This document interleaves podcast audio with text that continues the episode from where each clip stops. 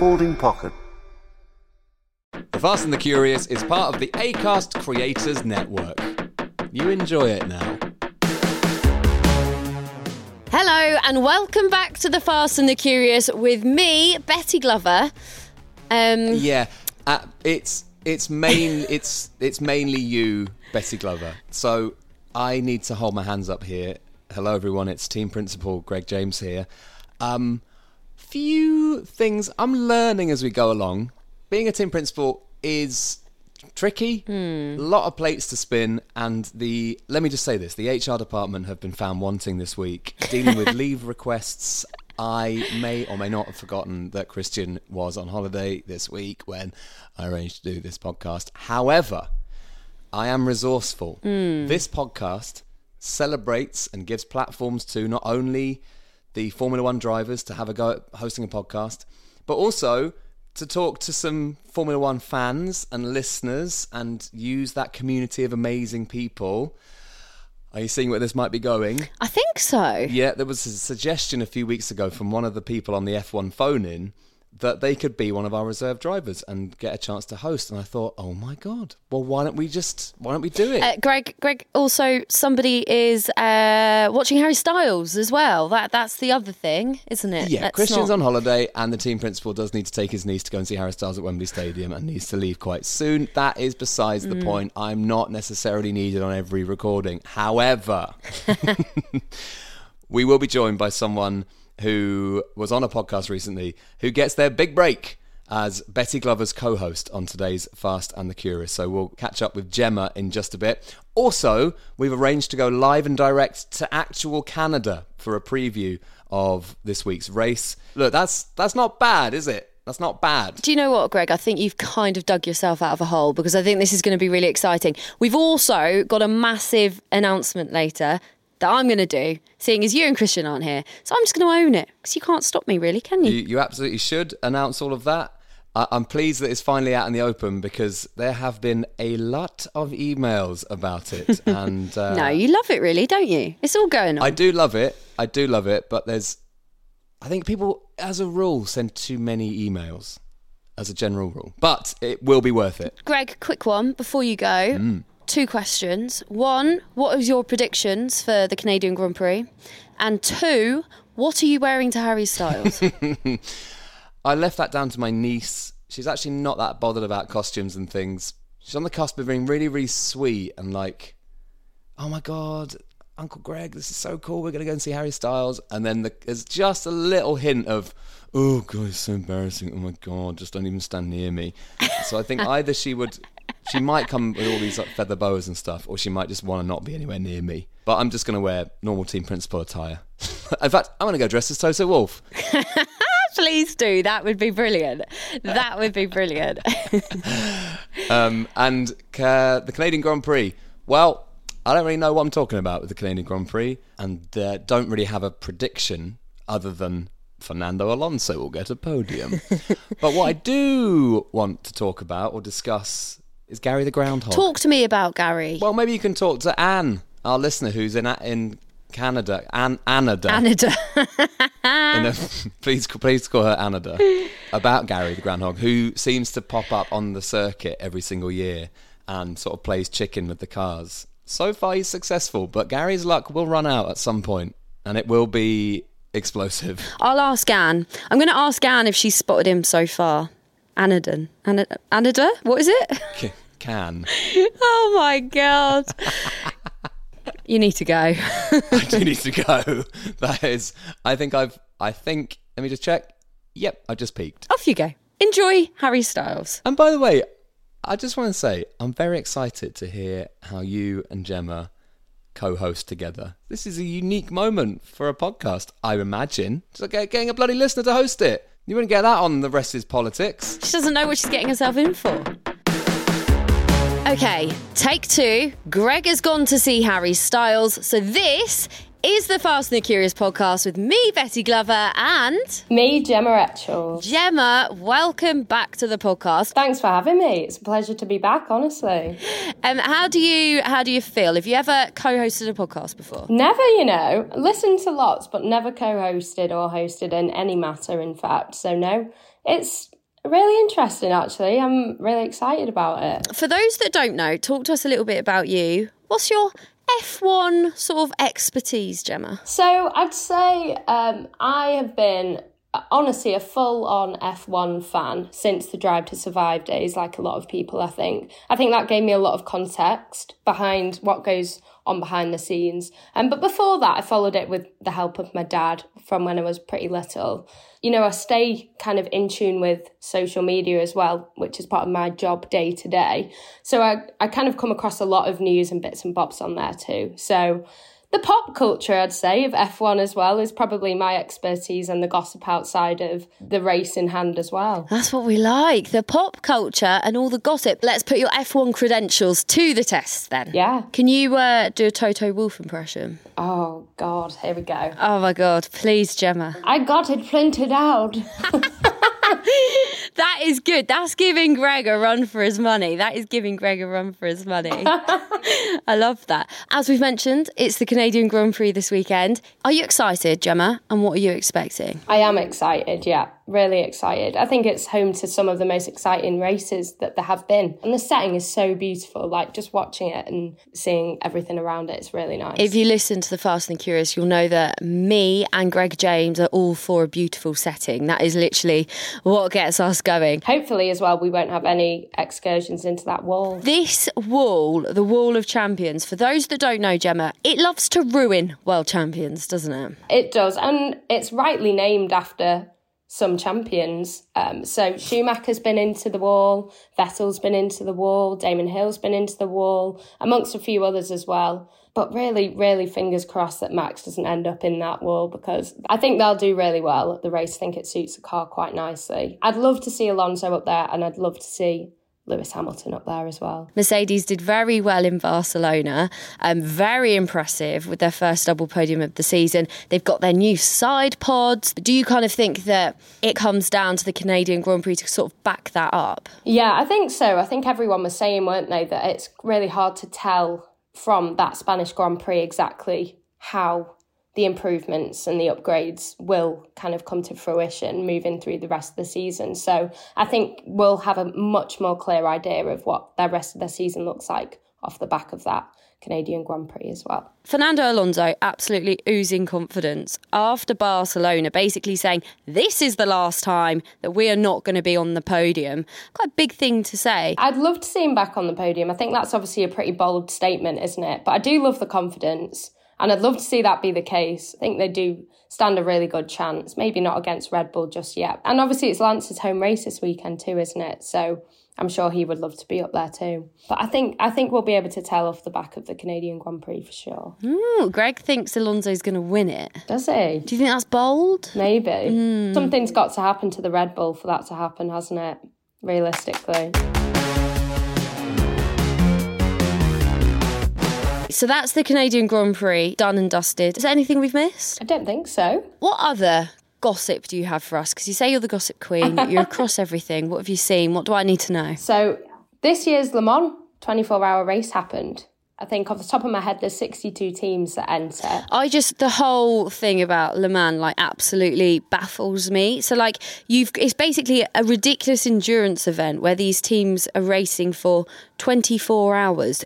I mean, you must be knackered. They must be so tired. I don't know how they'd concentrate, honestly. Ferrari actually won it this time, and Charles didn't even rule it out as racing in it in the future. He went to the race, um, thoroughly enjoyed it from what I saw on socials. Hold on a second, right? Charles Leclerc is saying that he wouldn't rule it out in the future. Yeah. Interesting, because things aren't going particularly uh, amazing for him in uh, F1 this season, are they? I mean, I wouldn't put it past him, would you? Bless him. This year, we actually had Jenson Button racing a NASCAR too, and he finished position 39. If anybody listened to kind of our first episode of The Fast and the Curious, when we were at Silverstone, we spoke to Jenson Button and uh, he told us he was going to take part in this. So Did he do well? I know you said he finished 39th. I mean, is that good? Yeah, I, th- I mean, it's about halfway, isn't it? Um, but I think. I think as well, all I've seen is just how much he thoroughly enjoyed it. I think they thought it was a massive boo boo, realistically, entering the NASCAR into that race. Mm. So um, I think they did well considering, definitely. No, I mean, I'd be absolutely terrible, but we all know that. What other news have you got for us, Gemma? So there's some big news um, that's just come in from the F1 Academy world.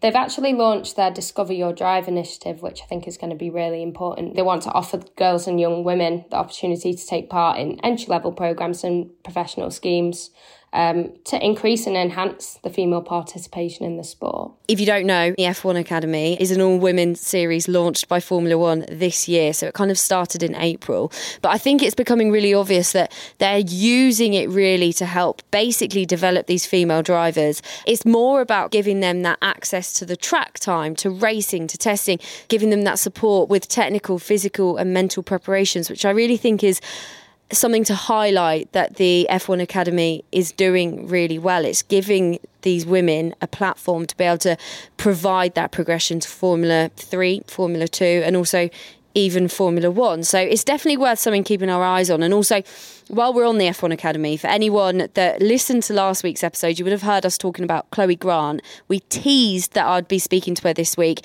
It is coming, guys. We have got an interview with her coming. She's just got a very hectic schedule of testing and racing. So definitely keep your questions coming in. Um, anything that you want to ask Chloe about how her season's gone so far, keep your eyes peeled for Chloe. So, Gemma, last time you were on the podcast, on the F1 phone in, you told us you were going to read Surviving to Drive, which is a book uh, written by Haas team principal Guenther Steiner. I don't really remember why you promised that, but you did. so, the most important question here is have you followed through with it? I have read the book cover to cover, Betty. You've read it wall to wall, you've gone through it. Yeah. Did you enjoy it? Loved it. Honestly, it didn't disappoint at all.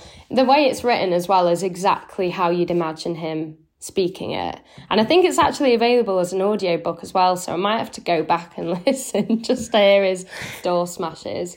But no, it was great. Absolutely loved it. What are the highlights from it? Because I know that he's never actually watched Drive to Survive, has he? So he's basically writing this book and capitalising off uh, his success from Drive to Survive, but he won't actually watch it. Yeah, no, he, he won't. He's, he kind of goes into that at points during the book as well. But um, honestly, one of my favourite things about it is I think it's underestimated in some cases, definitely by me, in regards to just how hard it is to actually get the car around the track in one piece. And that's before even thinking about a podium or, or points and just the amount of things that he's talking about wind, gusts of wind, like blowing their chances of points one day. And it's just kind of a real in depth story of their year last year and the highs and the lows and just how much needs to be right for them to get round in one piece and then hopefully score points too. So it was really interesting to kind of see his perspective on all of that. I think it's mad. He basically sort of reveals, doesn't he, that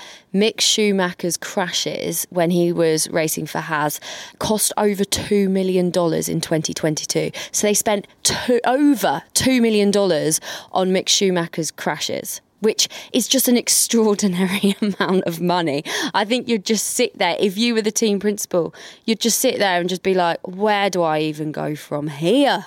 I know. And the thing is, as well, with that, again, I, I didn't appreciate it fully, but he has to just magic that out of somewhere.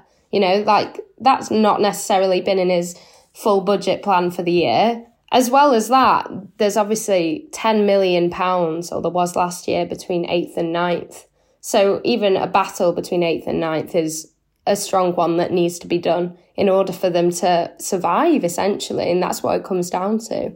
But yeah, a really interesting read. Great, Gemma. I'm really glad that we got you to read a book. You've been able to report back for us. Thank you so much. But look, you know so much about Guenther, clearly because you've read uh, his wonderful words.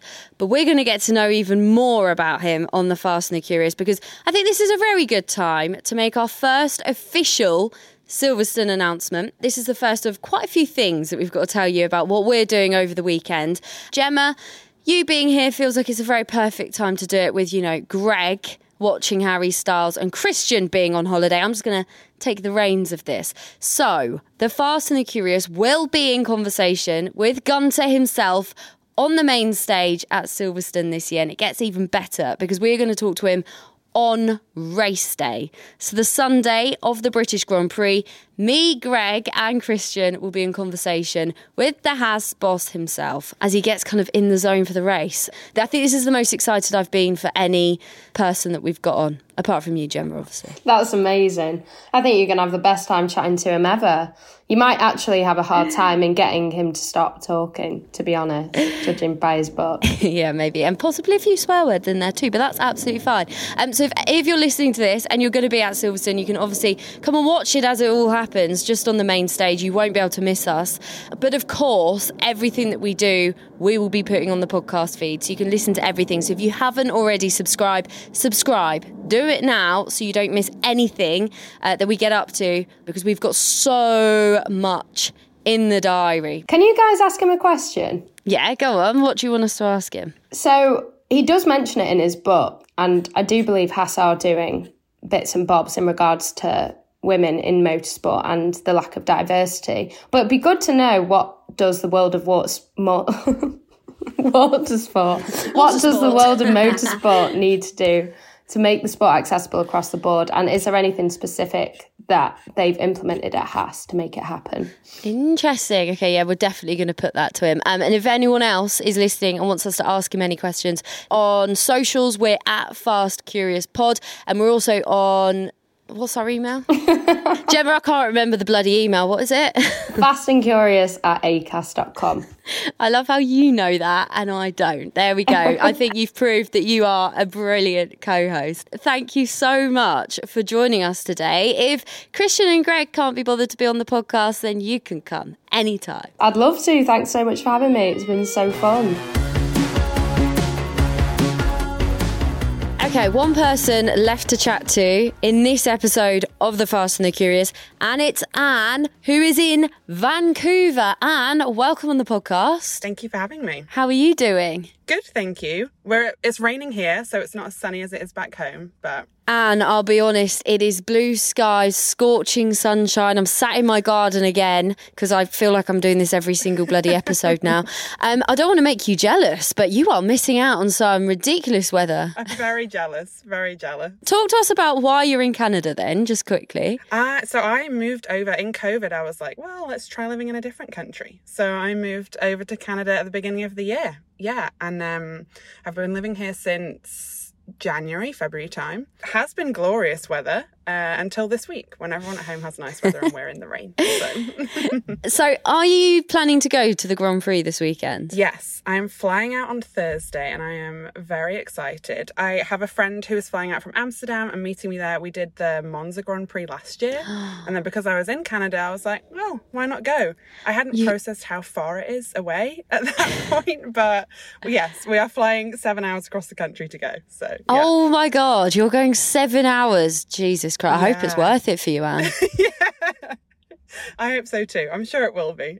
um, so is this going to be? This isn't your first live Grand Prix. This will be your second Grand Prix that you've been to. Yeah. So we did Monza last year for the first time, and it was amazing. But I feel like this is going to be a very different experience. That time it was a lot of sun cream, so I feel like this is going to be a very different experience. And we have got ponchos at the ready, umbrellas. We have our Union Jack umbrella hats, so we're ready to go. Do you? Oh, I love that. That's amazing. Is F1 big out there? Do do people really rave about it? Do they talk about it a lot? I think um, not as much as back home for sure, but like and I think it's the same as at home when you mention it and you kind of try and work out if someone is a fan or if they're not.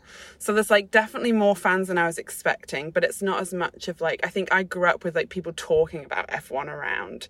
Like it's definitely not that. It's more of like people have got into it from Drive to Survive and like there's definitely some people like I've got a few friends here who like went to the races like when they were like 3 or 4 years old, but for the most part it's like becoming a new thing.